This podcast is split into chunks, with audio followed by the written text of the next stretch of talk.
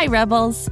This financial literacy month, Rebel Girls teamed up with Greenlight, the debit card and money app for families, to bring you everything you need to be smart with your money and to build healthy habits that last a lifetime.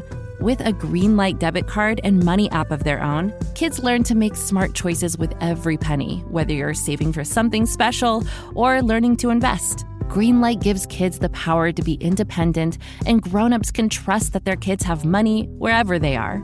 Sign up at greenlight.com slash rebelgirls to get your first month at no cost and start building money confidence for life. This is Goodnight Stories for Rebel Girls. Hi, Rebels. This is Goodnight Stories for Rebel Girls, the interview.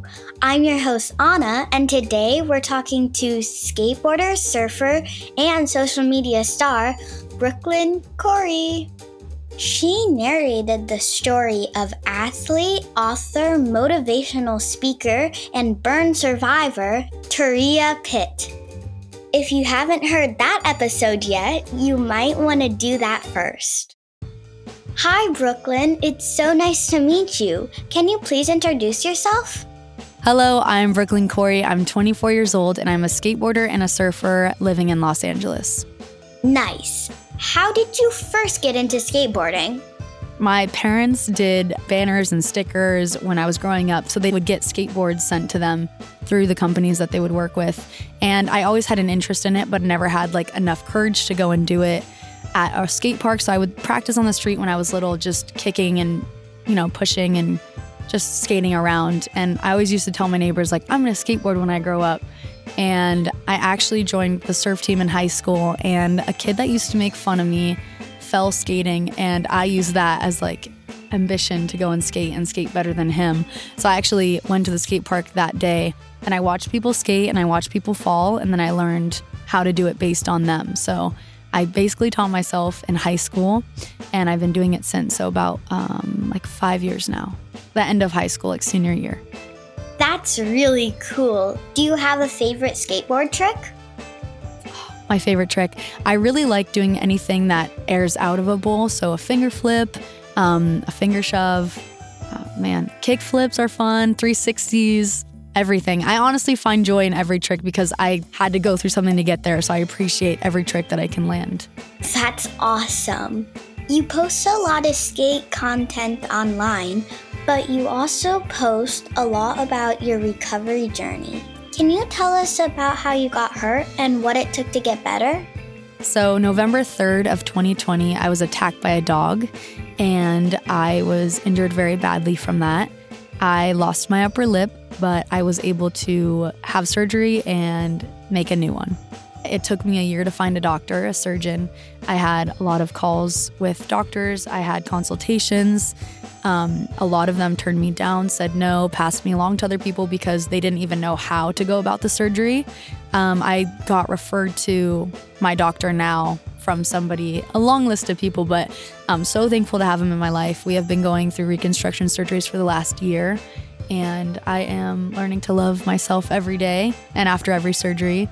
That sounds really hard. What kept you going while you were healing? my dad told me something when I just got into the attack, and he said there's one or two ways you could go with this. You could sit on the couch and feel sorry for yourself, but what's that gonna fix? Or you could go out and do exactly what you were gonna do as if the attack never happened and go live your life. And I think that's something that really stuck with me because had he not said that, I think I would have had a different perspective on what was going through and the long process and the journey ahead. But instead, I just learned to take one step at a time and just love myself in every part of the situation and every part of the progress as well. That's amazing. Would you say the accident changed your perspective? Oh, yeah. Well, even before the attack, I. It's funny because if you look on my camera roll, there's a picture of me and I have a zit on my upper lip. And I remember being so insecure about it that I actually sent it to a friend and I cropped it out. And 15 minutes later, I, I didn't have a lip at all. So I think um, the way that we look at our body, the way that we compare ourselves to others is just not um, sometimes the best thing. I think we really need to like learn to love ourselves and every part of ourselves that, you know, just learn to love yourself fully and, and truly just be thankful for everything that you have. And differences are beautiful and scars are beautiful too. So cool. They share such a beautiful story. Scars are cool. Is it hard to talk so openly about your story online? I think transparency is really important to be sharing online, especially in today's society where I feel like everything that somebody posts online has to be perfect and in reality it's not. I think we all go through something and I think the more we share about realistic things that we go through, the more people can relate.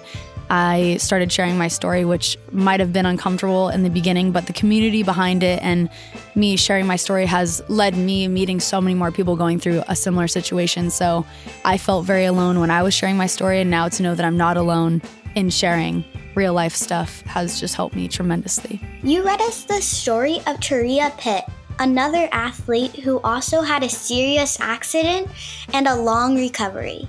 What do you think of Turia and her story?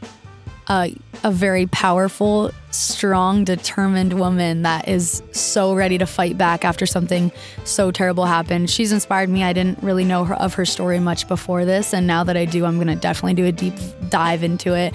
Um, I think people like that are so special in society because it just shows that you could be going through something so small, but there's always someone going through you know, a much bigger thing, but it's the way that you shift your mindset to be like, I'm gonna do something is it takes such a strong minded person to do it. So uh, her story is incredible and I think she's amazing.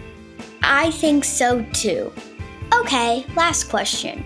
What makes you a rebel girl?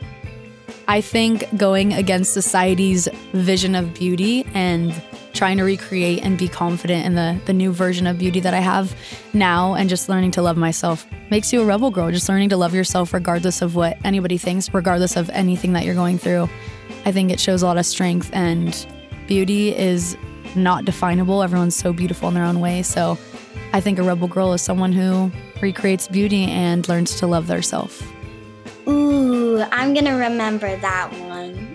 Thank you for talking with us, Brooklinn. Thank you so much. And thank you for listening. Remember, Rebels, you are strong and you are beautiful, inside and out. Stay Rebel.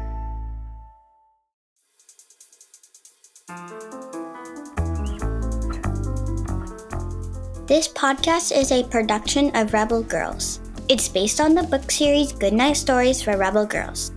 This episode was produced and directed by Haley Dapkus, with sound design and mixing by John Marshall Media. It was hosted by me, Anna. Joy Smith was our executive producer. Original theme music was composed and performed by Elettra Bargiacchi. A special thanks to the whole Rebel Girls team who make this podcast possible.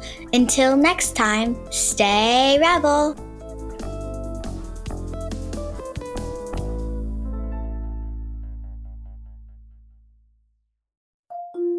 Can't get enough of Rebel Girls? Well, luckily, the Rebel Girls app is now completely free. That's right, you can listen to the entire library of goodnight stories for Rebel Girls ad free Plus, check out the app's cool features like activities, trivia, custom playlists, and more. All parent trusted and kids safe. Find out more at rebelgirls.com slash audio and download the Rebel Girls app today. Thanks for listening. Have you heard the news? The best podcast for dinosaur fans is out and a roaring good time for all.